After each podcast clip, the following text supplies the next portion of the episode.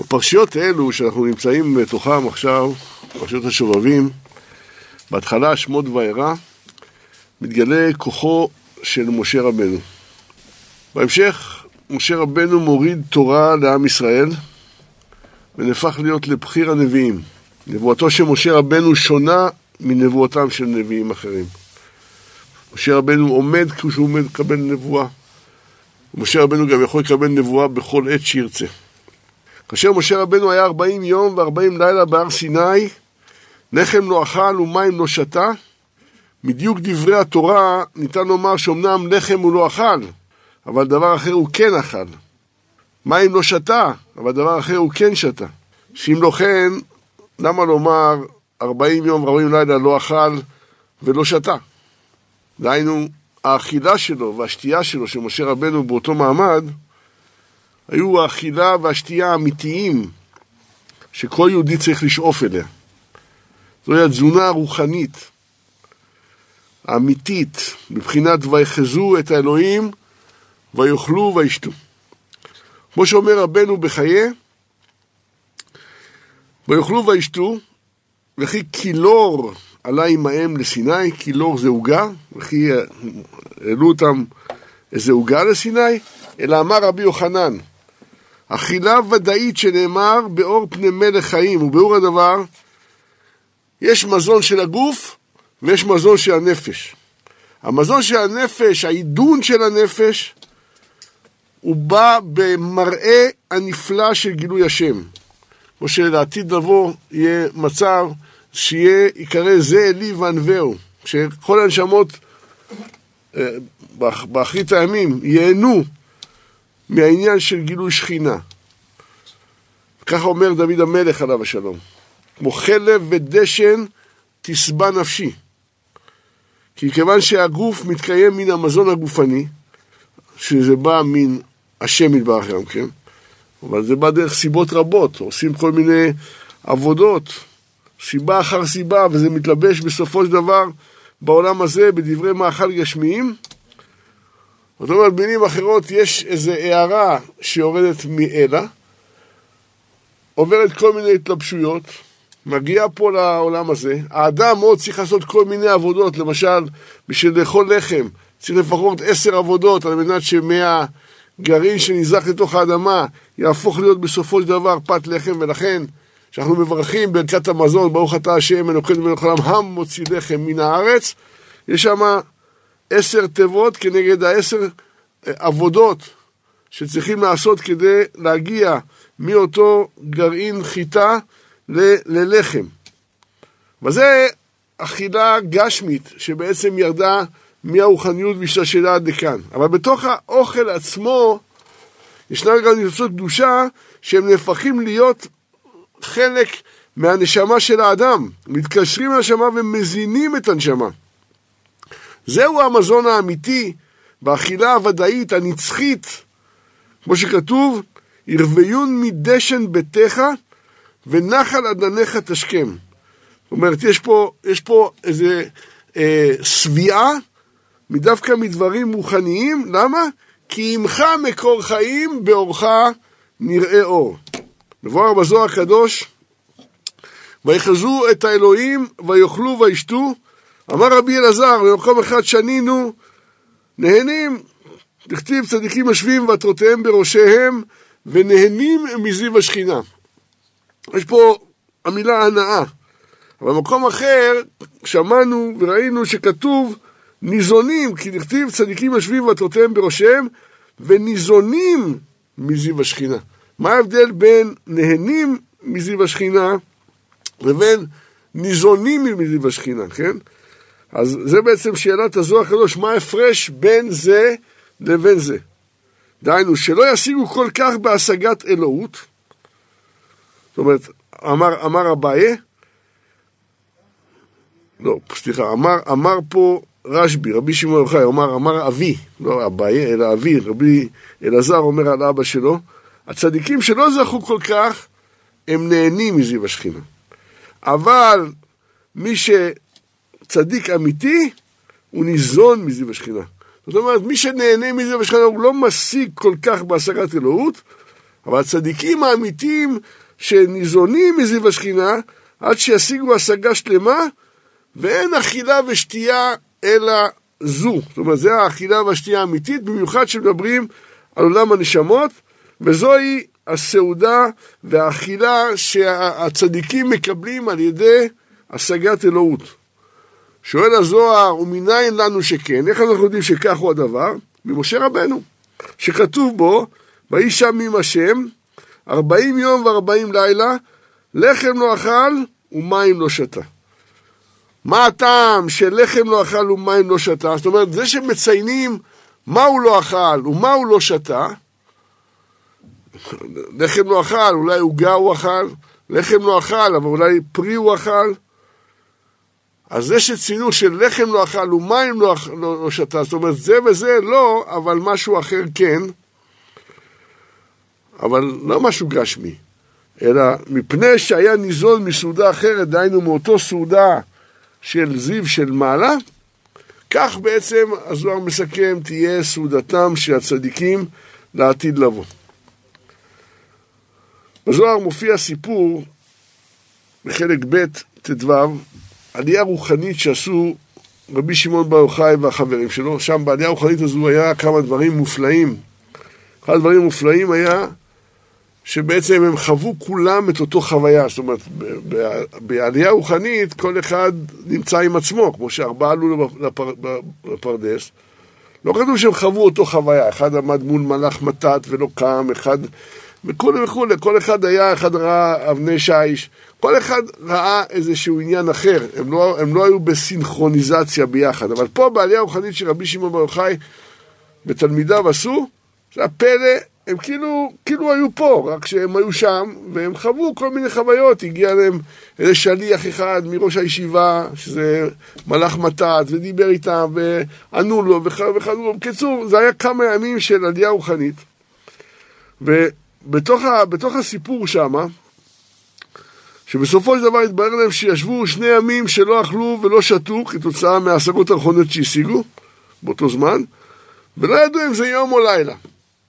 כאשר יצאו לגמרי מה, מהחיזיון הזה, ידעו שעבר עליהם יומיים שלא אכלו שום דבר ולא שתו שום דבר, והם לא ידעו גם אם זה יום או לילה, איבדו את המצב.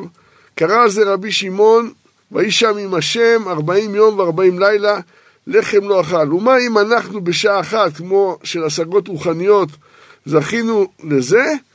משה שהכתוב מעיד עליו, ויהי שם עם השם ארבעים יום וארבעים לילה, על אחת כמה וכמה לאיזה אה, יכולות רוחניות הוא זכה בעלייה הזו. טוב, החידוש של רשב"י זה היה שבעצם הוא לקח איתו עשרה תלמידים והם חוו ביחד את כל המערכת, ממש כולם את אותו, את אותו דבר. כן, האדם צריך להשתוקק להיות מרכבה לשכינה. וככל שהוא יותר רוחני, כך הוא נהנה יותר מן האכילה הגשמית, כשהוא סוד רעבים, גם צמאים, נפשם בהם תתעטף, כמו אה, אדם שהוא מקדש את האכילה שלו. יש איזה תרגיל שעושים, שנותנים לבן אדם חמוצית אחת, צימוק אחד, שים אותו בפה, ותמצוץ אותו לאט לאט. אנחנו הרי ברוב המקרים לוקחים ערימה של צימוקים מכניסים לפה. אנחנו לוקחים בכלל, בדרך כלל יותר מדי. אבל כשמתחילים להעריך כל ביס וביס, אתה לוקח חמוצית אחת ושם בפה ומתחיל ככה לטעום אותה לאט לאט, פתאום אתה מגלה כמה טעמים חמוצית אחת יכולה לתת. תנסו את זה, קחו, קחו חמוצית אחת ותאכלו אותה עשר דקות. תמצצו אותה לאט לאט. תראו כמה טעם היא יכולה לתת במקום ישר ללעוס ולאכול את זה. אז אומר הבעל שם טוב, למה עשה השם יתברך ככה שיהיו אנשים רעבים וגם צמאים? הלא על קרי נפשם בהם תתעטף, דהיינו בכל ענייני העולם הזה. מעוטפים בנושאי קדושה ששייכים לחיקי נשמותם. אתה רואה תפוח, בא לך לאכול אותו, בתוך התפוח הזה כנראה יש ניצוצות קדושה ששייכים לשורש נשמתך. עכשיו, אתה מברך ואוכל את זה, ואחר כך מברך אחרי זה, הניצוץ הקדוש הזה משתלב טוב בתוך הנפש שלך. אבל אם לא בירכת, לא לפני ולא אחרי, אז אתה כל הזמן רעב. למה שבכל ענייני העולם מעוטפים מניצוצי קדושה השייכים לחלק הנפשות שלהם, אומר הבעל שם טוב ואבן, והנה לזה צריך האדם לכוון בתענוגותיו, באכילה ושתייה וכיוצא, להעלות ניצוצי קדושה שצפונים במאכל ובמשתה ההוא, ועל ידי זה התווספו בנשמתו הניצוצות הללו. שימו לב, הניצוצות, הללו בעצם טבועים בבריאה מששת ימי בראשית. מאותה, מאותו זמן שהקדוש ברוך הוא ברא את העולם הזה, העולם השמיני, אחרי שבע עולמות שברא והחריב, ובסופו של דבר בעולם השמיני שנרמז בשם, והמלך השמיני שהוא הדר ושם אשתו מתאבל בת מטרד בת מי זהב, יש על זה הרבה הרבה אה, רעיונות וסודות שכתובים בעץ חיים, ובסופו של דבר שברא את העולם הזה מהשברים של עולמות התוהו, הטביע בעולם ניצוצות רבים של קדושה. שכולם צריכים להתברר, ועל זה אנחנו אומרים בכל ערב שבת, ויחולו השמיים והארץ וכל צבאם, אשר ברא אלוהים לעשות. מה זה ברא אלוהים לעשות? הוא ברא כדי שאנחנו נעשה ונשלים את הבריאה. איך נשלים את הבריאה? את הבריאה? על ידי הבירורים האלה שאנחנו עושים. אתה אוכל תפוח, בתוך התפוח האלה יש נכנסו קדושה שצריכים עכשיו להיכנס לשורש נשמתך. לא בירכת, הפסדת. אותו תפוח יצטרך להירקב באדמה, לצמוח משהו מחדש, בסופו של דבר, עד שיגיע הניסוס הזה בחזרה אל אדם שיברר אותו. וראה הקדוש ברוך הוא שצריך ששת אלפים שנה לברר את הניצוצות האלו. וכאשר האדם הוא מברר ניצוץ קדושה, אומר הבעל שם טוב, והתרבה תוקפו בעבודת השם, וחמרה ורחני פקחין. אומר, הניצוצות האלה, אם אדם עושה את זה לשם שמיים, הם עוזרים לו בעבודת השם שלו, וחמרה ורחני פקחין, יין ו, וריח טוב, הם מכניסים בתוך האדם ניצוצות קדושה מרובים, וזה מפקח אותו, מחכים אותו. אבל אם יש אחד שכל מה שהוא אוכל זה רק למלות את תאוות גופו, לא מברך, לא מעניין אותו לברך, אז נדבק פה רק הגשמיות של המאכל. בכל פעם שהוא אוכל הוא נהיה יותר ויותר גשמי. והגשמיות הזו זה מהסטרא אחרא, בשר זה חלק ששייך לסטרא אחרא. וכאשר יהודי מברך לפני שהוא מכניס דבר מאכל לפיו, הוא מקדש את הגשמיות. החלק הגשמי שלו מקבל את כל מה שצריך לקבל מהמאכל, והחלק הרוחני שלו מקבל את החלק, את אותם יצור קדושה שנמצאים בתוך המאכל. מעתה יש תכלית אחרת לאכילה מלבד קיום הגוף של האדם. שבכוח האכילה הוא יוכל לעשות מצוות, הוא יוכל ללמוד תורה, הוא יוכל ללכת לחלק צדקה, לעשות חסד. כמו שללא זיווג גשמי אז אי אפשר לפרוט ולרבות, כך בלי אכילה אי אפשר לפרוט ולרבות בצורה רוחנית. סופר על רבי נחמן, רבי נחמן הוא היה דיין, רבי נחמן של הגמרא. ובאו ושאלו אותו שאלה, לא ידע לענות. אחרי איזה חצי שעה חזר וענה את השאלה. שאלו אותו, רבי, איך, איך ידעת? מה, מה השתנה בחצי שעה הזו?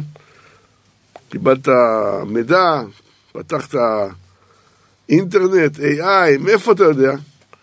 אמר להם, עד דלא אכילנה בשרה דתורה. עד שלא אכלתי בשר של שור, שור שמן. למה? שדווקא אכילה של שור, של, של בשר של שור, חידשה בו מוחין שלא היו לו עד עכשיו. זאת אומרת, עצם האכילה חידשה את המוחין. אז שימו לב, רואים שבאכילה התחדש גם כן מוחין. אותו דבר, עצם הזיווג.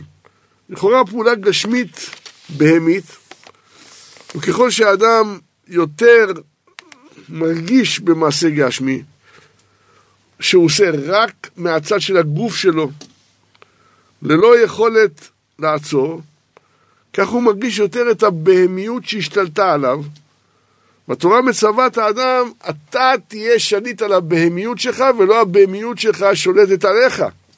ויחבוש אברהם את החמור. שם מתחיל היכולת של בן אנוש לחבוש את החומר. אז למעשה האדם צריך להיות של... שליט על הבהמה שבו. בהמה זה גימטריה 45. זה גימטריה אדם. וצריך האדם לשלוט על הבהמה, כן? שולט על שם בן, שזה גימטריה בהמה. וכדי למנוע הרגשת הבהמיות, נעטף הזיווג במעטפת של רגש ואהבה. ככל שהרגש הזה הוא, הוא, הוא יותר גבוה, אז הבהמיות מתמעטת, להפך.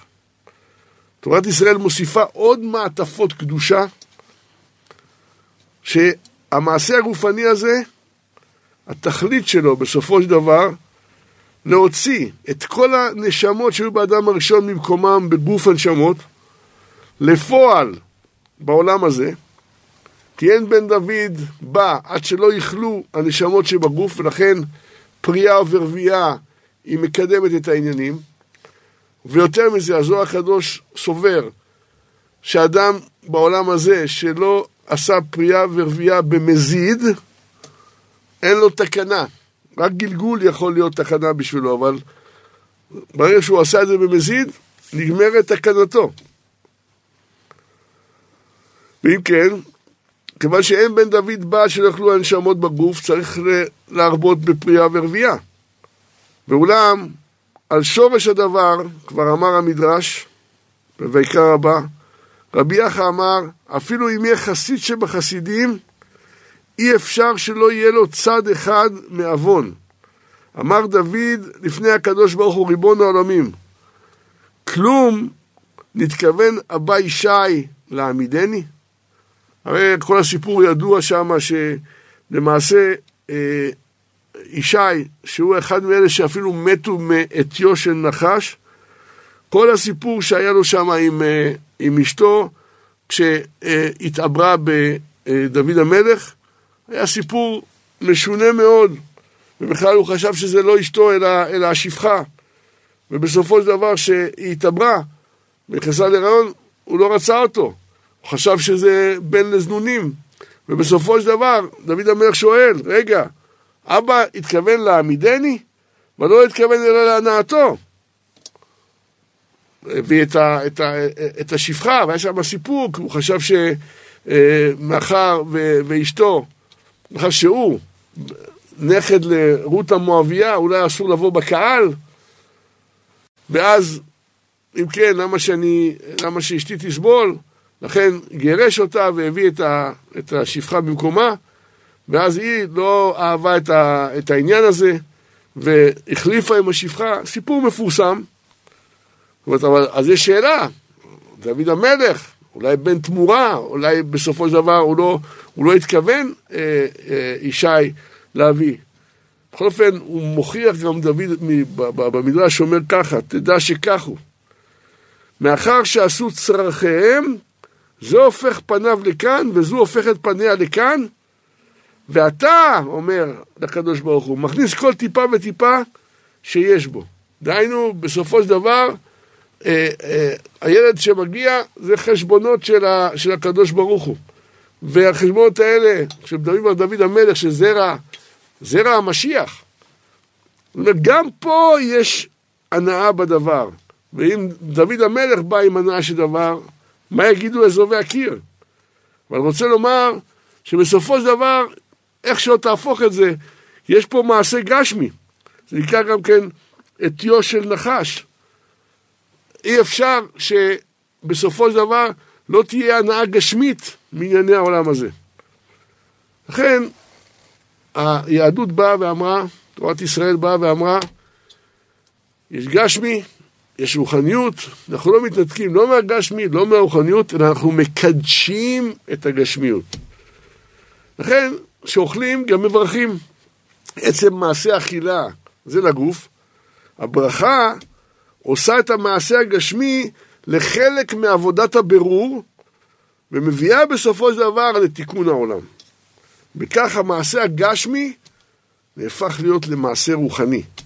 כי חלק משרשרת המזון מתחילה באכילת האדם בכוונה, פה בעולם הזה, וזה מעלה, אנחנו קוראים לזה העלאת מן, זה מעלה, מעלה שפע מתתא לעילה, וזה מתחיל ליצור אכילה, במרכאות, בפרצופים העליונים, מתתא לעילה, עד שורש השפע העליון שנקרא אבסק דאק, וכל זה בעצם מהלך שהכוונות של האדם פה למטה יוצר בעליונים זיווג, והזיווג הזה יוריד שפע מחודש לעולם, כן? אכילת האדם היא מורכבת מדומם, אוכל אה, מלח, לפעמים בתוך החסה, בתוך הזה יש כמה גרגירי חול, צומח, שמן צמחי, ירקות, פירות וכיוצא בזה, חי, בשר, דגים. בעולם הזה, באכילה של האדם, הוא למעשה מברר את ניסוסי הקדושה מכל הדצחם, דומם צומח חי והוא המדבר, ומעלה את זה לשורש שלהם. בעיקר העניין הוא שעל ידי המעשים של האדם, אז יש ברורים, והברורים האלה הם מהדיבורים שלו, מההבלים שלו, מהכוחות שלו, שיוצאים ממנו מהתפילות, מהברכות, מהתורה, מעשים טובים שהוא עושה בכל רגע ורגע, ועל ידי המחש... הכוונות והמחשבות הטובות.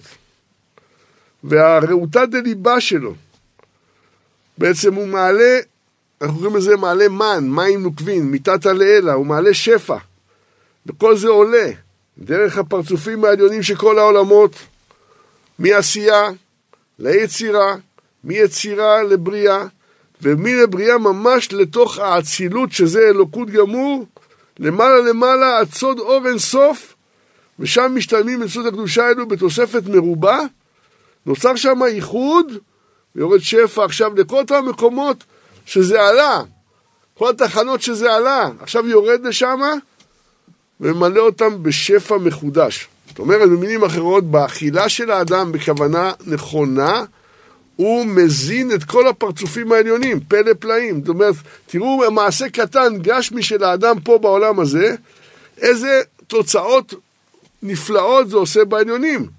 אז בפעולות כמו זיווג ואכילה, נעשים פעולות מאוד גדולות, כמובן שאם זה נעשה בכוונה ובקדושה וטהרה, וכל פעולה שהאדם השלם עושה, זה כבר לא גש מסתם, אלא חלק ממכלול של ברורים שהתכלית שלהם להביא בסופו של דבר את הגאולה לעולם, עוד צד ועוד צד ועוד צד. זאת אומרת, לאט לאט זה יביא עוד אכילה ועוד אכילה ועוד אכילה, מבררת עוד ועוד ניצוצות, וזיווגים שתפקידם לגמור את הנשמות שבגוף, שכל זה בסופו של דבר מביאים את, הגאולה.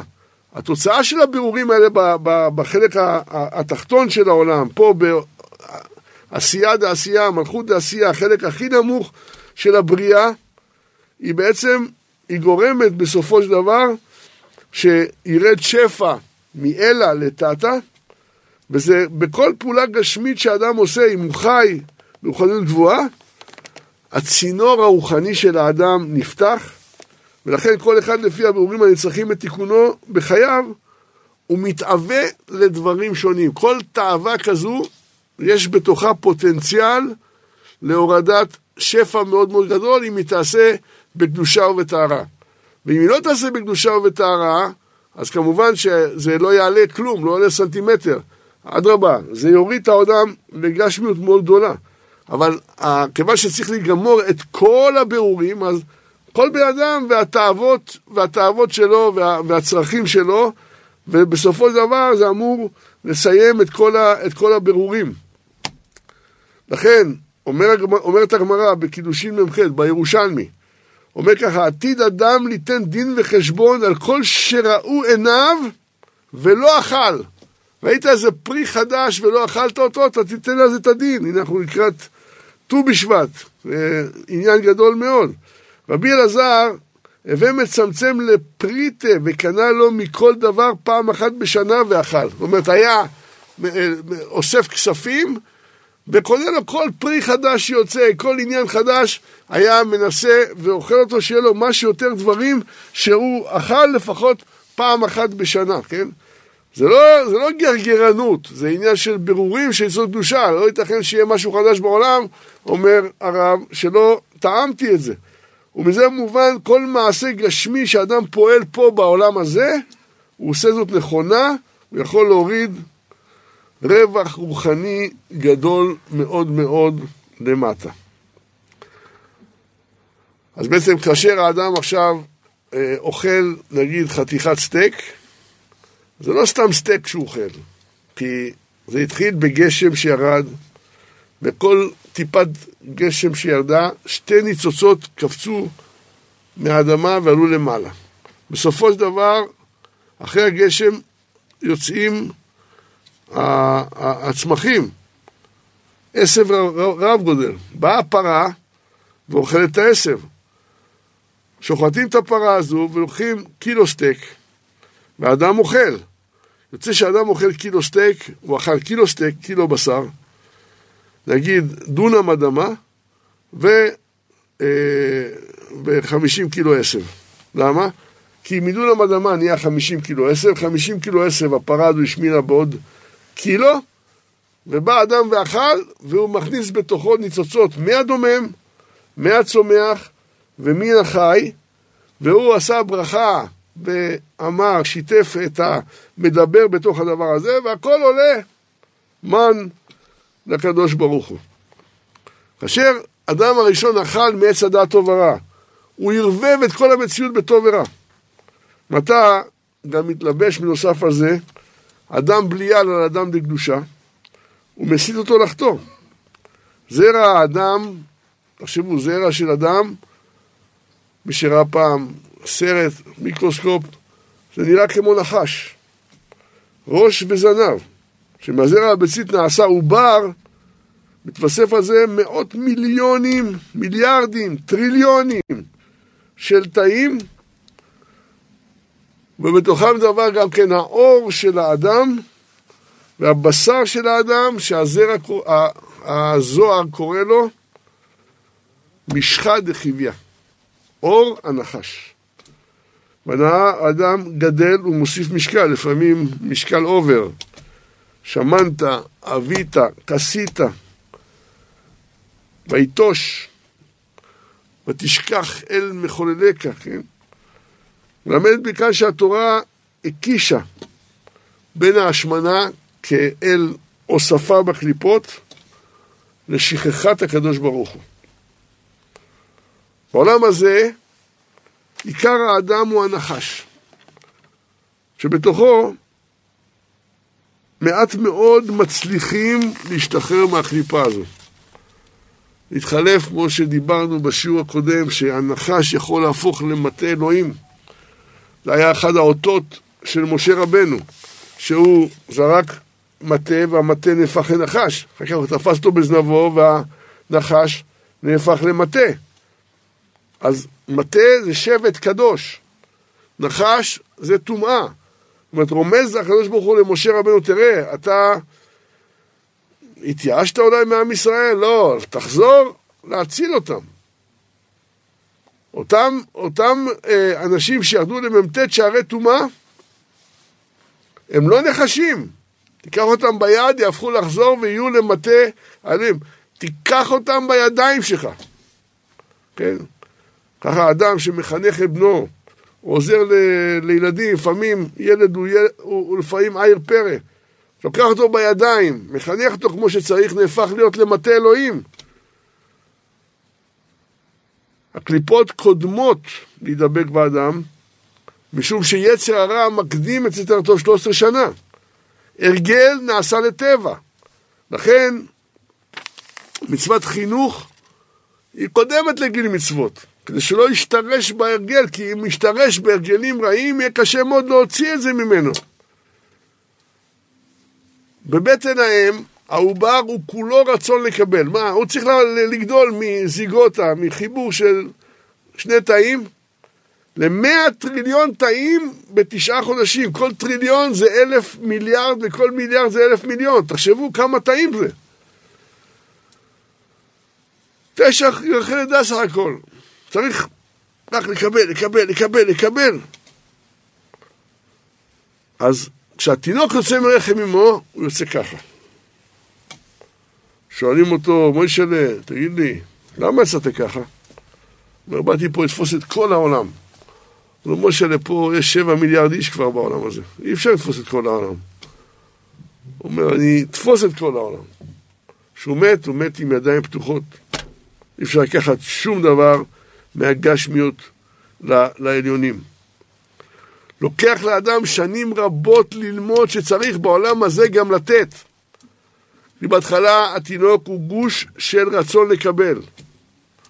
ורק כשאדם מתחיל ללמוד לקלף את עצמו מכל הקליפות שדבקו בו, מהמשחד החיביה שלו, עד שחוזר להיות כזרע במעי אמו, הוא מתחיל להיות קשור לשורשו הרוחני לקדוש ברוך הוא. לכן חכמים אומרים, קדש עצמך במותר לך. זאת כל המותרות. כיוון שאם אתה תחיה ותרוץ אחרי מותרות, אז אתה מרבה על עצמך קליפות. אם אתה רץ אחרי האוכל כדי שיהיה לך כוח ואנרגיה לעשות דברים טובים בעולם של הקדוש ברוך הוא, זה בסדר. אז אתה מקדש את הגשמיות. כשאדם מרגיש את העין, את הכלום, את החוסר, יותר קל להתחבר לרוחניות.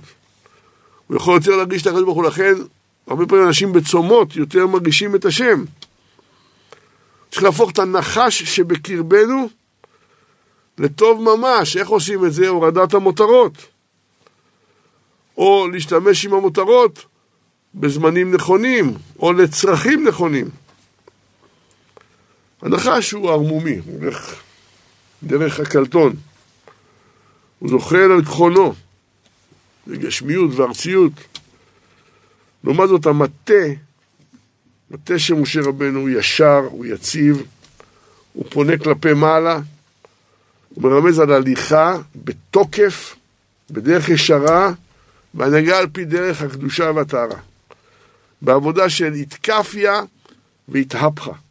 התקפיה זה לקוף את היצר הרע, והתהפכה זה להפוך את היצר הרע למלאך טוב ממש. שהמנהיג שולט בעזרת מטה, והמטה הזה, זה מרמז את הדעת העליונה, שהמנהיג לא נותן לנחש להוריד את עמו, אותו ואת עמו לגשמיות, ולהוליך אותו בדרך לא ישרה. לכן משה רבנו, כשהוא ראה שהמטה נהפך לנחש, הוא תפס אותו בזנב שלו. הזנב שלו כביכול, הזוהר קורא לזה סוף כל דרגין, הדרגה האחרונה, שמהראש שלו הוא לא יכול להכניע אותו. כלומר, כתוב ראש פתנים אכזר, הלא הוא כמוס עמדי, הראש של הנחש הוא, הוא, הוא, הוא נושך את הקדושה, אבל הזנב שלו הוא החלק הכי מרוחק שלו, משם אפשר לתפוס אותו. כלומר, להתחיל את התיקון מלמטה, למטה, למטה, למטה, למעלה, מהקל לכבד. זה הדרך שצריכים לעשות.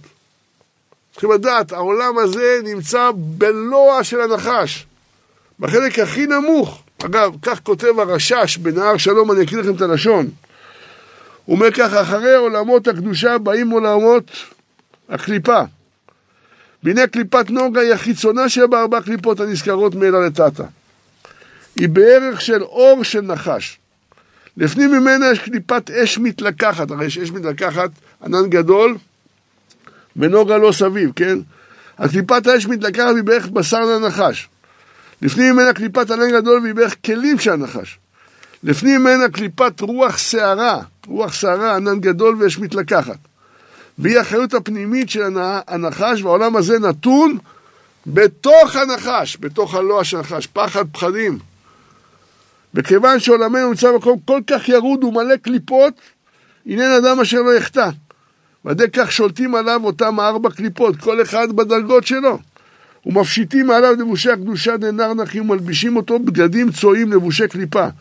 וזה כפי ערך החטא, כי אם החטא הוא קל, כך אין שליטתם עליו גדולה.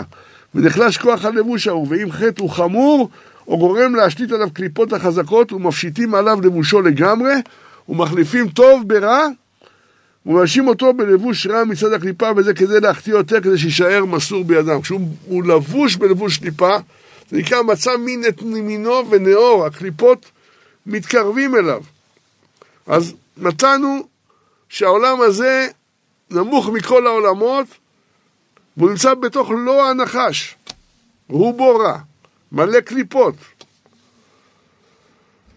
אבל כתוב בספרי חסידות, שכל מה שיש פה בעולם הזה הוא לצורך גדול. זאת אומרת, שאתה מצליח לברר פה בעולם הזה עם הקושי הזה של הגשמיות שלו וכל התאוות והיצרים שיש בו, כל ברור וברור שאתה עושה, עושה פעולות אדירות בשמיים. האריזל אומר שפעולות קטנות שבקטנות שבדור הזה שווים לפעולות ענק שהיו בדורות הקודמים. למה? קשה מאוד, אנחנו בתוך לא הנחש. לך תצא מהדבר הזה, לך תצא מהבלגן הזה. אז הוא אומר, גם דברים גסים ועבים, אביות, זה מרמז על רוחניות עולמות. שימו לב אפילו מהשם הזה. דבר אב ודבר גס. שני שמות קודש, שם הוויה במילוי, אב וסג, זה אותיות גס. ממש הדברים העבים והגסים, ככל שהדבר הוא יותר עבה וגס בעולם הזה, שורשו יותר גבוה בעולמות. למה? אומרים בספרי חסידות, תיקח סולם, תשים על השלבים שלו דברים, ותפיל את הסולם. מה שהכי גבוה נופל הכי רחוק. מה שהכי נמוך נופל הכי קרוב. זאת אומרת, שהם רחוקים, רחוקים, רחוקים, בגשמיות, דגשמיות, דגשמיות, יש בתוכם ניסות קדושם גדולים מאוד. תסתכלו מאיפה משיח בן דוד מגיע. מאיזה, מאיזה, מאיזה בלאגן. יהודה ותמר, וכל הדברים שקרו שם, מה שדיברנו מקודם על ההורים של, ההורים של אה, דוד המלך, אה, לוט ובנותיו, כל זה זה שלשלת שהביאה את משיח בן דוד לעולם. זאת אומרת, במילים אחרות, כל דבר גשמי שאתה פועל בו, יש לך פוטנציאל לדבר רוחני גבוה מאוד. וככל שהגשמית הזו עוד יותר גשמית וירודה, יש שם פוטנציאל. בדבר, בדבר הגדול יש את, ה, את הזה, מה לנו יותר מה, מהאינטרנט? תחשבו, אינטרנט זה, היום רוב מה שקורה באינטרנט זה טומאה אחת גדולה. מצד שני, תראו כמה, כמה קדושה אפשר, אפשר להעביר דרך האינטרנט. מי, איזה רב לפני 200 שנה היו לו 50 אלף צפיות בשיעור שלו? זה, זה, איך אנחנו אומרים, בדור הזה כל מטאטא יורה, כן? אנחנו רואים שיש אפשרות היום, וכשאתה מנצל את הדבר הזה, אתה רואה את הכמות של, של שפע שאתה יכול להעביר מהדבר הזה, זה, זה, זה דוגמה איך משהו שהוא גשמי מאוד, ירוד, נפול, מצד שני יש בו קדושה עצומה מאוד. תחשבו לכם שיגיע המשיח, ברגע אחד יפרסמו בכל העולם את ביאתו. למה? העולם מכין את עצמו לפרסום, לפרסום המוני. אם המשיח בא לפני 400 שנה, אני יודע מה, איפשהו היה מגיע בגליל מאיזשהו עיר.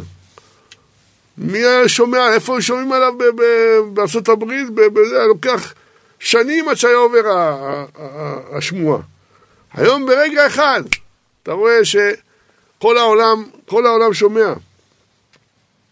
יש לי חבר, שיעור שהייתה לפני שלוש שנים, הגיע היום למיליון צפיות. מיליון צפיות, את, את, אתם מבינים מה זה? לצערנו, מיליוני צפיות יש היום באינטרנט על כל הטומאות הכי גדולות. אבל להגיע שיעור של רב למיליון צפיות, תחשבו כמה, כמה השפעה הדבר הזה, הדבר הזה עושה. אז אם כן, יוצא פה גם דברים גשמיים וגסים באים לרמוז על רוחניות. זה בעצם העבודה שלנו. לקחת את הדברים. וככל שדבר יותר נמוך, נתאווה הקדוש ברוך הוא שתהיה לו דירה בתחתונים. לא סתם בתחתונים, בתחתונים די תחתונים, בהכי הכי נמוך שיכול להיות. גם שם נתאווה הקדוש ברוך הוא שיהיה לו את הדירה. ולכן כל דבר אפשר ללמוד ממנו. האהבה גשמית באה ללמד אותנו על אהבת הבורא. ניאוף מלמד על הרצון להעניק, להשפיע, זה חסד של קליפה. אבל זה חסד. ומי שהוא חכם ולא עיני עטלף לו, מבין שבכל מקום ירוד ונפול יש אור גדול, מכוסה ונעלם בכוח חשכות של הגשמיות הזו. והעביות, והכלל הוא בא מתוך פסוק מפורסם, לית אתר פנוי מיניה. כן? כמובן שלא חוכמה לרדת למטה ולהימשך אחרי הקליפה ולהישאר שמה, כן?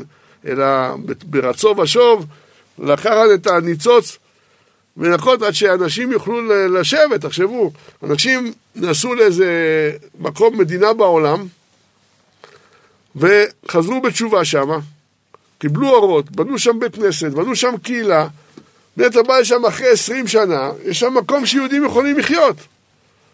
אבל הראשון הזה שהגיע, הוא זה שבעצם יצר את, המערכת, מסר נפש על מנת להיות מסוגל לבנות את זה. וככה מתפשטת הקדושה בעולם, אין מה לעשות. צריכים אה, בכל מקום, תראו את אה, שלוחי, שלוחי הרבי בכל מקום מקום בעולם, איזה פעולות אדירות, אדירות הם עושים. כאילו המקום הזה היה מת אם לא היה שם אה, אה, את הפעילות הזו. וברוך השם, מגיעים לכל המקומות, עושים, עושים פעילות וכך מפיצים את אור השם, את אור השם בעולם. אז אם כן, יוצא מתוך הדבר הזה שלט אתר פנוי מיניה וכאשר יבין האדם את הדברים האלה. יתחזק בעבודה, ויסתכל על האור הגדול שבכל דבר ודבר, ובזה הוא מזכך ומברר את הטוב מהרע. והרע נדחה, דהיינו האביות והפסולת נדחית, ובעצם מתחיל להתגלות יותר טוב בעולם. אז זה נאמר, מאויביי תחכמני מצוותיך, דהיינו מהאויב שלי, שהוא יצר הרע, תחכמני מצוותיך, רוצה לומר, יצר הרע מפתה אותי לתאוות גשמיות, כל מיני תאוות. אז מזה התאווה הגשמית, מהיצר הרע, תחכם אותי במצוותיך, אזי ליבי יבער באהבת השם, כמו שאחרים בוערים אחרי אהבות נפולות. ועיקר הרדיפה אחרי יצר הרע הוא בגלל התענוג המיידי שהוא נותן. יצר הטוב נותן תשלום בצ'ק דחוי. לפעמים הוא דחוי 80 שנה. אבל יצר הרע משלם, משלם מזומן. ויצר הטוב רק מבטיח תשלומים. אבל כל זה כאשר המצוות נעשות בלא דבקות. מבטיחים לנו הצדיקים. כי אם המצוות היו נעשות בדבקות אמיתית, לא היה תענוג יותר גדול מזה. משום שהשם יתברך הוא זה שבורא את כל התענוגים, שנאמר בורא נפשות רבות וחסרונם, וגם בוודאי שלנפש החסיד ונפש הצדיק, הוא ייתן, ייתן את השמחה במצווה. תענוג התענוגים זה מי שנדבק בקדוש ברוך הוא באמת. ולא ייתכן לחשוב שייתן שכר לכאלה שעושים עבירות, ולא ייתן שכר לאלה שנדבקים בו באמת. אממה, זה קשה לדבק באמת, אז בינתיים הרבה אנשים עושים את מה שצריך, אבל לא מרגישים את התענוג העליון. אבל ככל שעולים בדרגות, אתה רואה, אתה רואה צדיקים, גם בדור הזה, יושבים, מתפללים שמונה שעות, אתה רואה על הפנים שלהם מין דבקות, הם חיים בגן עדן בעולם הזה. כן, קנאה, קנאת אה, חכמים, לראות את זה, קנאת סופרים, אתה רואה את, את, את הדבקות ואת ה, את האהבה שבה הם עושים את, ה, את הדברים. לכן הפוטנציאל הוא קיים, הפוטנציאל ליהנות מעבודת השם הוא קיים, ואדם צריך לחפש להגיע אל הדבר הזה. אז יש היום התפתחות מאוד מאוד גדולה בטכנולוגיה, וכמו שאמרנו, זה יהיו הכלים לקדם את העניין של המשיח. היום באמצעים פשוטים אפשר לפרסם עניין מסוים מיד בכל העולם, לתת שיעורי תורה למיליונים.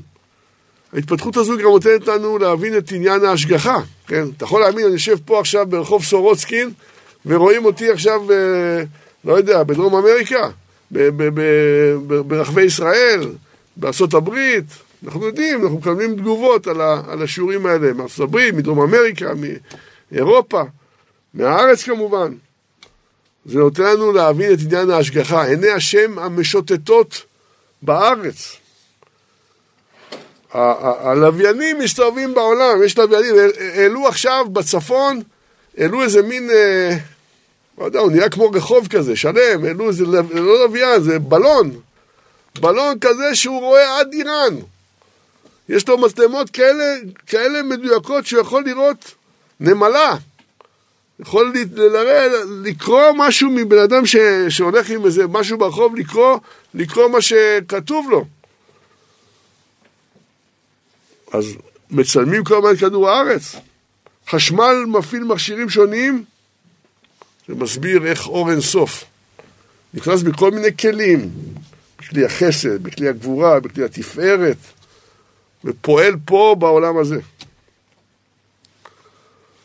הוויברציה הזו, האור האלוהי שיורד לעולם, בסופו של דבר, אנחנו לראות אותו מתבטא בכל מיני צורות שבו הוא נכנס בתוך האדם. אז דיברנו על האכילה, נדבר גם על הנשימה.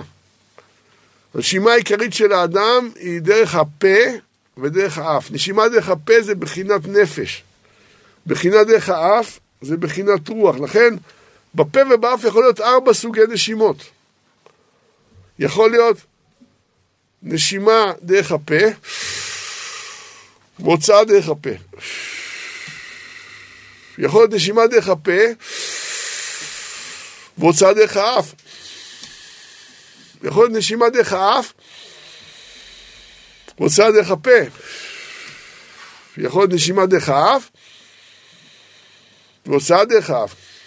בקורס שלי ברפואת עץ הדורות אנחנו מסבירים איך כל סוג של נשימה מכניס את האדם למודעות אחרת, כן? יש כל מיני סוגים של אה, מודעות בגלי אלפא, גלי בטא, גלי גמא, גלי דלתא, דלתא וגלי תטא.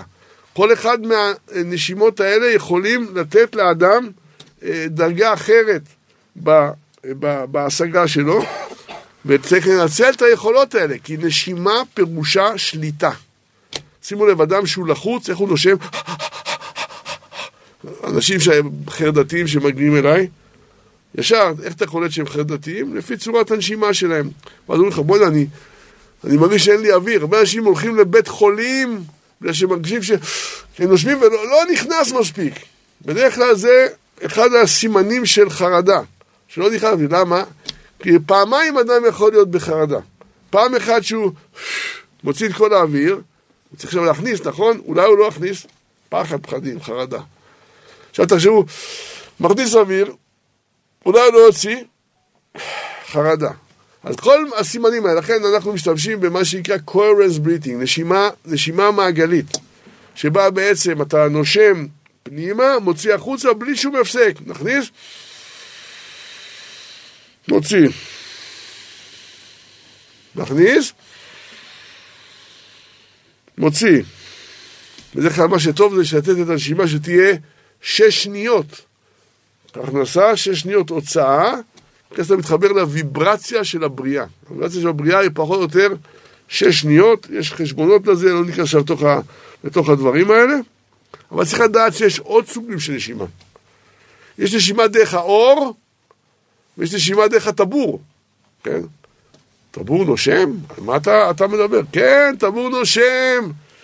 את זה ידעו כבר המצרים הקדמונים, אחרי שהאדם היה מת, היו שמים לו אה, שמנים על הטבור, והטבור היה בולע את זה פנימה ומתפזר בכל הגוף. איך זה יכול להתפזר בכל הגוף? עדיין יש מטאבוליזם, כן. עדיין אחרי המיטה יש נשימה כלשהי שיוצרת איזה סוג של מטאבוליזם. הבעיה היא בדרך כלל שהתהליכי הפירוק הם יותר מהירים מהתהליכים האלה, אבל גופות שנשארות שלמות, השיער ממשיך לצמוח, הציפורניים ממשיכים לצמוח. רואים שיש סוג של מטאבוליזם שזה קשור לנשימה. גם האור שלנו נושם, מפורסם הניסוי הזה שמרחו על אה, אדם אחד, על כל האור צבע זהב כזה, והוא מת, הוא נחנק, בגלל שהאור חייב לנשום, ובלי הנשימה של האור, הנשימה של הריאות איננה מספיקה.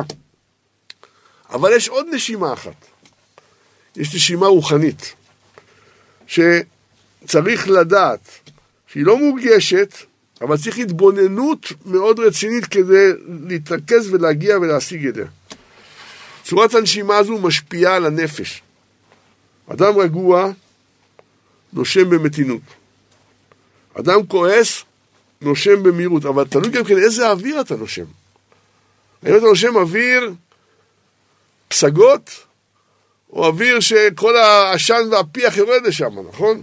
אבל יותר מזה, מצאו מחקרים שאם עכשיו לקחו אוויר, איפה שמשלמים ארנונה בעירייה, בקשה, כולם עצבנים, לקחתם לנו יותר מדי, או אני יודע מה, מדיונים בבתי משפט.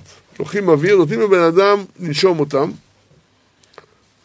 ממלאים בלון, בלון חמצן מהאוויר הזה. עכשיו, אם אתה מרגיש שאתה נושם את האוויר הזה? אני מרגיש כעס, אני לא יודע מה, אני כולי מתוח ולחוץ. למה? כי האוויר הזה מכיל אנרגיה. האנרגיה הזו משפיעה, יורדת, יורדת עד האדם ומשפיעה עליו.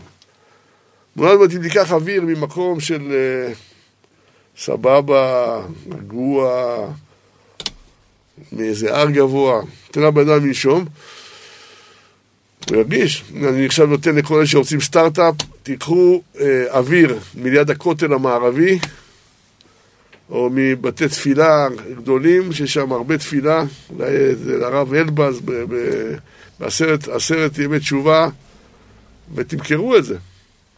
אנשים אה, ינשמו את האוויר הזה, יקבלו, יקבלו קדושה, כן? אז אה, הדברים האלה שאני אומר עכשיו זה דברים מדעיים, בדקו, בדקו את הדברים האלה, לא סתם אוויר ואווירה זה אותו מילה. למה כשאתה נמצא באווירה מסוימת, האוויר שאתה נושם באווירה הזו, הוא מדבק אותך. כשאתה הולך למקום שאתה אה, נמצא, תלך ל... אני יודע מה, קונצרט, תלך ל... ל... לא יודע מה, מקום ששרים שם, נהנים, אתה נכנס לאווירה. והרבה זה בגלל האוויר שאתה נושם, האנרגיה הזו נכנסת באוויר, צריכים להבין, אנחנו רובנו אנרגיה. נכון, יש לנו בשר, הבשר הזה ממה מורכב? מולקולות. המולקולות האלה ממה מורכבים? מאטומים. האטומים האלה ממה מורכבים? מגרעין שסביבו מסתובבים אלקטרונים, נכון? אם הייתי מגדיל עכשיו את הגרעין לגודל של הכוס הזו, איפה היה האלקטרון ביחס הזה הכי קרוב? סן פרנסיסקו. וכל הדרך מפה, מירושלים, חוף סורוצקין 14, עד סן פרנסיסקו, ריק גמור. אז איך זה שיש פה מסה? למה לא יכול לעבור את זה? כי מסתובבים במהירות מטורפת, 50 אלף קילומטר לשנייה. אז זה נותן הרגשה של... אז אם אתה עכשיו היית אומר, זה אנרגיה או שזה חומר, ואתה עכשיו אה, מתחיל לחפש לצפות באמצעים טכנולוגיים הכי מתוחכמים, אם אתה יכול לראות אטום או לא יכול לראות אטום. פתאום האטום היה מופיע. אי אפשר לראות אטום במיקרוסקופ, אבל יודעים לדעת על קיומו בעזרת כל מיני עניינים. אז מה מסתבר? מסתבר שהעובדה שהאדם התבונן בתופעה, היא שינתה את התוצאה. זאת אומרת, בתורת הקוונטים אנחנו צריכים להבין שעצם ההסתכלות על התופעה משנה את התוצאה, אבל יש בזה לימוד מאוד גדול. זאת אומרת, התודעה של האדם, יש לה כוח לשנות מציאות. לכן, קודם כל, למדנו, מכיוון שהחומר הזה, אם תיקח פה כמה מסה בפוטנציאל יש וכמה אנרגיה יש, החומר הזה הוא 99.999% אנרגיה, ורק 0.111 של, אה, של זה, של אה, חומר. אין כמעט חומר. כל העולם הזה, עם כל האלקטרונים קורסים בתוך הגרעינים, כל העולם הזה נכנס בתוך הכוס הזה. תבינו, זה נהיה חור שחור, מרוכז, צפוף, בלי, בלי שום אפשרות אפילו שאור יצא ממנו. זאת אומרת, אם כן, איפה אנחנו כדאי להתמקד? האם האדם צריך להתמקד בגשמיות, שזה החומר, החומריות, או להתמקד ברוחניות? בוודאי שברוחניות. ועוד, אני חושב שמהניסיון הזה שאמרתי, שמסתכלים על משהו, אתה משנה את התוצאה שלו. אז זה אומר, אומר שהמיקוד שלך צריך להיות על משהו. עכשיו, באים לי הרבה אנשים עם OCD. OCD זה, זה דברים שחוזרים על עצמם. הוא שוטף ידיים מאה פעמים, אומר קריאת שמע מאה פעמים. בקיצור, רוצה להגיע לאיזו שלמות מסוימת, יש לו כל מיני טקסים. ויש גם כן OCD מחשבתי. תחשבו, אתה מעוצבן על השכן שלך. עכשיו, אם אתה נכנס לתוך הסרט הזה, הסרט הרע הזה, אתה מסתכל במשך השבוע כמה חשבת עליו, אתה מקבל חום. כל הזמן, עכשיו יש, יש אנשים שהם... כל דבר חשבונות, כל דבר זה, כל דבר קפדות, עניינים וזה, כל הזמן הראש שלהם בקפדות האלה. טה טה טה טה טה טה. קודם כל, בזמן שהוא חשב על הקפדה, הוא לא חשב על משהו חיובי, נכון? אז בעצם אם הוא מסתכל על הפלט של הראש שלו במשך זמן מסוים, הוא שלילי, גוש של שליליות. לפעמים הגוש השליליות הזו היא באה מאצטלה של דרבנן, מקדושה מזויפת. זה נדמה ככה, אבל הראש שלו, אתה יוצא הפלט מהראש, הוא מקפיד על זה, והוא חושב על זה, ורק הוא יודע, וההוא לא יודע, וזה כן יודע, וזה מעצבן אותו שהוא יודע יותר ממנו, וכל הזמן הוא בתוך קפדות. רבותיי, הקפדות האלה יעשו מחלה בסוף. למה הם, הם נאספים בצורה של, אנחנו קוראים לזה compounding. ערימה, עוד טה טה טה טה טה טה, עד שהמוח לא יכול לסבול, הוא שולח את זה לאיבר מטרה. ואז באיבר מטרה קורה מחלה. חייבים, אדם חייב, ברגע שהוא מבין שהמוח שלו על שלילי של דברים, הוא חייב להיות במודעות. אני בלופ שלילי. הלופ השלילי הוא דפקטיבי אם הוא בא בשתי צורות. מה אם, מה אם, מה אם, מה אם, מה אם יקרה לי ככה, ומה אם הוא יעשה ככה, ומה אם אני אגיד לו ככה, ומה אם ככה, ומה אם, מה אם, מה אם, מה אם, מה אם הוא טוחן מים. והכי גרוע זה למה. למה לא לי? למה לא ולא לי? למה ככה? למה ככה? למה? כל תשובה שהוא יקבל על שתי השאלות האלה, תוריד אותו ביגון שאולה. רק להוסיף עוד את הלופ. אז את המה אם צריך להפוך למה עליי לעשות על מנת. תהיה מעשי. איך אני יוצא מהפלונטר הזה? ואת הלמה להפוך לאיך. איך אני פועל, איך אני עושה, איך אני פה, איך, איך, איך, איך. קודם כל צריך להיות במודעות, להבין שהוא בצרה, למה הוא בלופים. תעצור את הלופ רגע, שנה כיוון. עכשיו, אדם אומר לך, מה, מה אני אעשה? אני לא יכול, אני, זה, זה אני, ככה אני שולט, זה לא נכון, למה? מחשבה, דיבור ומעשה הם לבושים של הנפש. נכון? ככה אומר בעל התניא. החלטתי היום לבוא עם סוודר שחור, נכון? יכלתי לבוא עם סוודר אדום? יכלתי, הם צוחקים עליי, אבל יכלתי. אני יכול להחליף איזה סוודר שאני רוצה. אני שולט על הסוודר. אני שולט על הלבוש. איך אתה אומר שהלבוש שולט עליך? אז מי אתה? נכון, זה לא קל, אני אומר את זה באירוניה. אה, מי שנמצא ב-OCD יודע שזה תפוס אצלו. אבל צריך לעשות התמרות. מה זה התמרה? זה עבודה, עבודה קשה, אבל אפשר להשתלט על הדברים האלה. נתתי כבר להרבה אנשים והשתלטו. מה זה התמרה? הוא אומר לעצמו, אוקיי, כל פעם שאני חושב רע על פלוני, אני עושה חסד עם בני ביתי. לאט לאט הוא התחיל אה, לעשות עוד חסד, יגידו לו, בואנה, מה קרה לך? מה פתאום נהיית כזה אה, נותן, ותרן, פה, שם. היצר הרע יגיד לו, בואנה, אני לא חושב יותר על פלוני, כי אתה כל פעם נותן, אה, ואז זה יפסיק, זה יירגע. זאת אומרת, כל הזמן להתמיר, להתמיר, להתמיר את כל, ה, את כל המחשבות השליליות, ואז לאט לאט הוא משנה. זאת אומרת, מחשבה זה כמו מים, אתה לא יכול לעצור אותה, כי אם אתה תעצור מים, תשים לה חומה, זה ילך מהצדדים, זה יעלה למעלה, ובסוף, בגלל שעוד ועוד באים, הוא ימצא דרך לצאת משם. לכן, במקום לחכות שזה בעצמו יעשה את כל הדבר הזה, ואתה שם, לא רוצה לחשוב, אז הוא בא עם עוד מחשבה ועוד מחשבה, עוד מחשבה עד שהוא שובר אותך, אתה מתעל אותו. ואז התעלה, בתוך התעלה יבוא עוד, מה אכפת לי, אבל בתוך התעלה החיובית. אני אומר את זה בקיצור נמרץ, אבל אנחנו צריכים להבין בסופו של דבר, מכל הניסיונות האלה, שהחלק הרוחני, בסופו של דבר, הוא ישפיע על הגשמי. במקום שבה המודעות של האדם נמצאת, זה, ש, שם, שם יהיה המהלך. אם המודעות היא שלילית, אתה תהפוך להיות לגוש שלילי. אם המודעות היא חיובית, אופטימית, אתה תהפוך לגוש אופטימי. לכן, מה הפטנט שלנו? אתה קם בבוקר, מודיע אני לפניך. למה? אני קם עם הודעה, אני קם עם התחלה, עם התחלה טובה. אם האדם עכשיו קם, איזה באסה, מה הוא עשה לי, השכן הזה, או איזה עצבים, מה זה עשה, ומה הוא עשה, ופה ושם, כל היום הולך אחרי הבלגן הזה. כל היום, תבינו, אתה מתחיל ברגל שמאל, הכל הולך ברגל שמאל. לכן, קודם כל זה הודעה.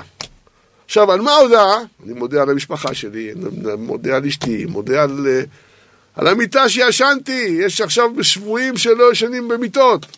אני מודה על, אה, על האוכל שאכלתי.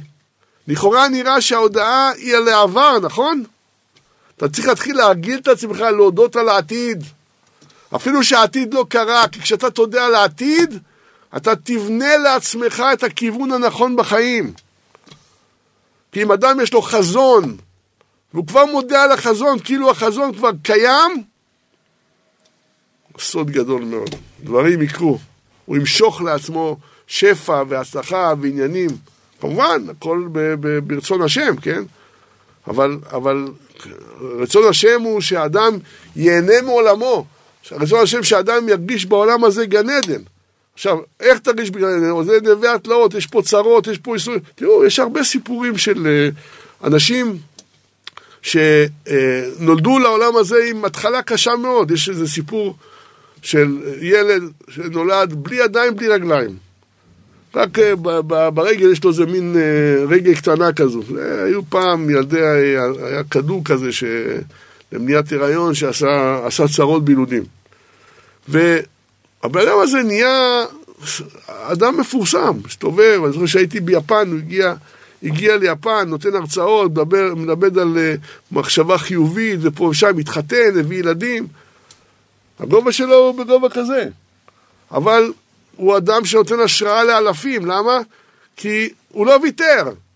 זאת אומרת, גם במצב שבו אתה לחוץ במקום, לחוץ בזמן, לחוץ בכסף, אפשר למצוא את הנקודה הטובה. תחשבו, תינוק, עובר בבטן אמו, הוא נמצא על 40 סנטימטר על 30, נכון? זה כל המקום. זו התקופה הכי יפה בחיים שלו. והוא צפוף, עד שהוא מגיע לפני הלידה הוא כבר תקוע בצורה כזו שהוא לא יכול לזוז. והוא מבסוט. זאת אומרת, זה לא משנה המקום, אתה רואה שבמקום הכי צפוף בעולם, שם ההנאה הכי גדולה. זאת אומרת, זה תלוי איך אתה מסתכל על המציאות. זאת אומרת, תינוק שיוצא לעולם, איך אמר לי, היה איתי מישהו השבוע עם דיכאון. הוא אמר לי משהו שזעזע אותי. אומר, לא תמיד הייתי בדיכאון. אני זוכר, זאת אומרת, זה התחיל בגיל צעיר מאוד. היה לו פחד מהמוות מהרגע שהוא נולד. גילינו שזה היה אחרי, אימא שלו עשתה הפלות. ואז אחרי ההפלות האלה, ילד שנולד אחרי הפלה, הוא בדרך כלל ילד עם פחדים, חרדות, שצריך לטפל בזה. כי הרחם זה הבית הראשון של, ה, של, ה, של האדם.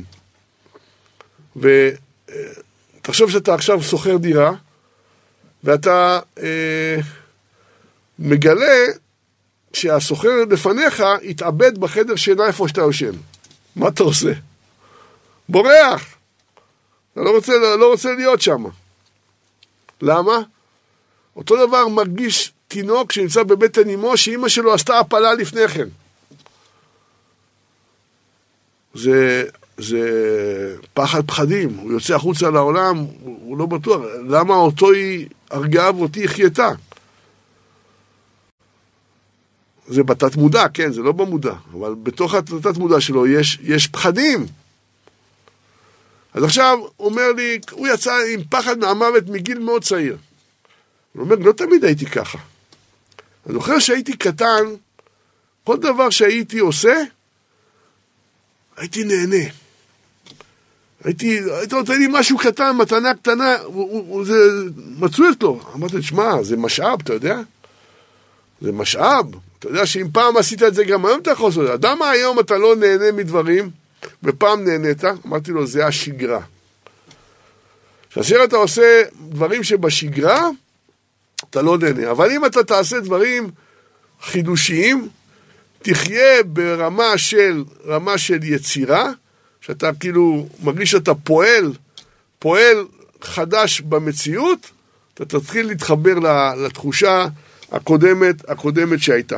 לכן באמת זה אחד הדברים שצריכים אה, לתת לאדם שנמצא בתוך, בתוך דיכאון, בתוך זה, לחפש דרכים לשינוי, להוציא את עצמו מן הכוח, מן הכוח אל הפועל. כן, אז עוד פעם אנחנו בעניין של, ה, בעניין של הנשימות, והצורך של לנשום מקשר את האדם לסביבה שלו. העובדה שהנשימה נעשית דרך אותם מעברים, בהם מריחים, בהם אוכלים, זה מצריך את האדם לשמור את הסביבה שלו נקייה. למה? אתה לא רוצה להריח, להריח סירחון. עכשיו, אם יש לך, אם, אם הלכלוך הוא באזור של האף שלך או באזור של הפה שלך, אתה תריח את זה. לכן אתה תשמור את האף נקי. אתה תשמור את הפה נקי, כי אתה אוכל דרך שם, אתה מריח דרך שם. אז ממילא גם האוויר ייכנס נקי, כן? בעולם, אדם שהוא שלם, בנוסף לנקיות הגשמיות, יש גם את הצורך לשבור את הסביבה שלו בקדושה, בטהרה, כדי שיוכל לנשום אוויר קדוש. שימו לב שאדם נמצא בסביבה לא טובה, זה משפיע עליו. שילד הולך לכיתה, שבכיתה הזו יש שם ילדים עבריינים, זה משפיע עליו. הצורת דיבור, הצורת התנהגות, זה משפיע, אנחנו יצורים מאוד מאוד מושפעים, שכל מה שקורה מסביבנו, זה, זה, זה נדבק אלינו. אם היינו עכשיו מספר אנשים בחדר והיינו נשמים, כל פעם שהאוויר היה נכנס היה נצבע בצבע מסוים. היית רואה שחלקי האוויר נכנסים אצלי, אחר כך נכנסים אצלך, אחר כך נכנסים אצלך. ואותו אוויר שאני נשמתי, ואנחנו נמצאים בחדר אחד, יעבור אצל עוד אנשים. ככה האוויר נהפך לאווירה. אם יש עכשיו חדר, המתנה לרופא שיניים, בחדר יש אדם עצבני, שכל הזמן רוצה פה ושם, כולם נהפכים לעצבנים. די, תפסיק כבר, מה אתה זה? מה אתה עושה ככה את התור? כולם נהיים בלחץ. אתה נמצא בחדר המתנה שכולם שם סבבה, יש איזה מוזיקה מגיעה, יש איזה, אתה יודע מה, רואים איזה משהו מגיע, איזה נהר זורם או משהו, יש ריח טוב שיוצא מאיזה diffuser עם שמנים אתריים. אתה מקבל אווירה טובה. האווירה טובה היא מאוד חשובה. ואדם צריך לדאוג שהוא נמצא ברוב הזמן באווירה טובה ולא באווירה שלילית. יש עבודות שאדם נמצא באווירה לא טובה כל הזמן, נהגי מונית למשל, כל הזמן במלחמה בכביש. אה, וכולי וכולי, אנשים שהם, אה, סיפרו לי, אנשי מכירות, שיש תחרות שם, מי מוכר יותר, נמצאים בחדר, 20 מזכירות, וטטטה כל הזמן מתקשרים, ואנשים מקללים אותם וצועקים אותם פה ושם. מתחיל להיות, מתחיל להיות לחץ. אז אנחנו רואים שהדברים האלה, האווירה, היא, היא, מאוד, היא מאוד משפיעה. לכן אדם צריך ללמוד, ליצור אווירה טובה סביבו, שיוכל לנשום אוויר קדוש.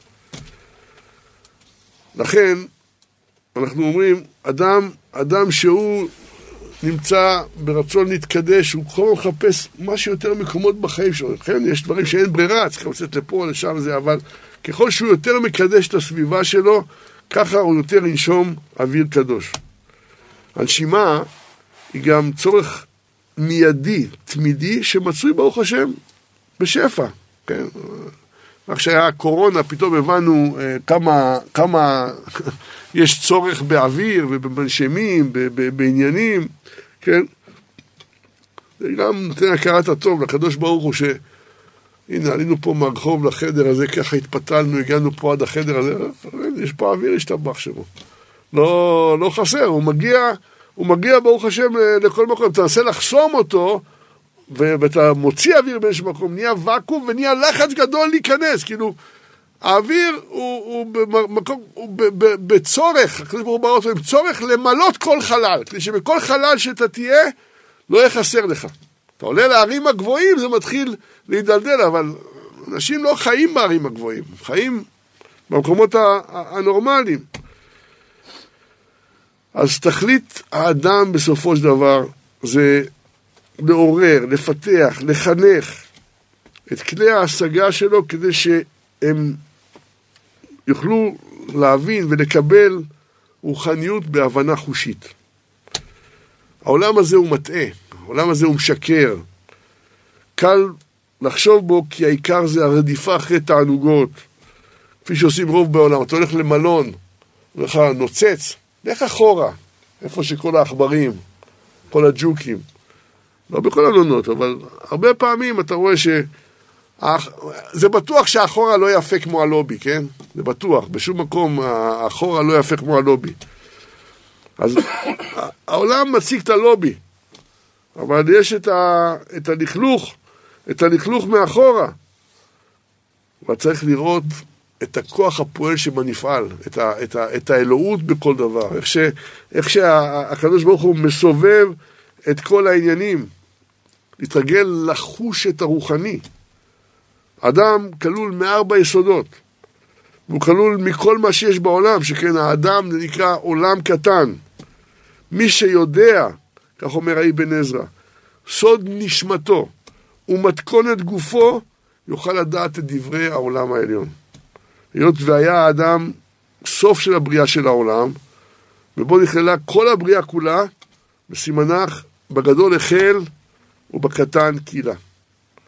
האריזה בעץ חיים מבאר שהרוחניות, אפילו השגות נבואיות, כן, מתלבשות באדם בצורת הכלי שלו.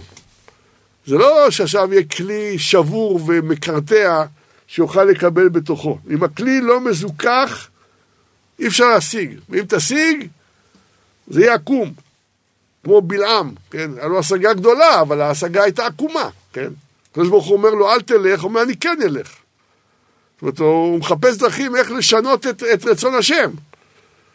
לעומת הנביא האמיתי, שהוא סך הכל צינור. ומה שעובר בצינור, כמו שנכנס, ככה יוצא, כי הצינור נקי, זך. אומרת הגמרא, בן דרים, אין הקדוש ברוך הוא משרה שכינתו אלא על חכם, גיבור ועשיר. מה, זה חכם, גיבור ועשיר? למה? זה מראה על זיכוך כלי. כן, הגיבור הוא הכובש את יצרו, העשיר הוא עשיר בדעת, החכם הוא חכם במוחין. זאת אומרת, איך יכול להיות שאדם יהיה בעל השגות והכלי שלו לא מזוכח? אין דבר כזה, כי הוא, הוא יפרש את ההשגות שלו בצורה בהמית. מסקנת הדברים שכל מה שדיברנו היום, האדם צריך להיות בעל הבית. בעל הבית על הגוף שלו, על ידי הנרן שלו, נפש ורשמה, על ידי הנשימה שלו, מה שדיברנו בשבוע שעבר, על ידי שבע בלוטות אנדוקריניות שלו, שהם בעצם המתווכים, ויש כל מיני שיטות כדי לזכך את הכלי, אבל לא כאן המקום להעריך. ברוך הנאי לעולם, אמן ואמן.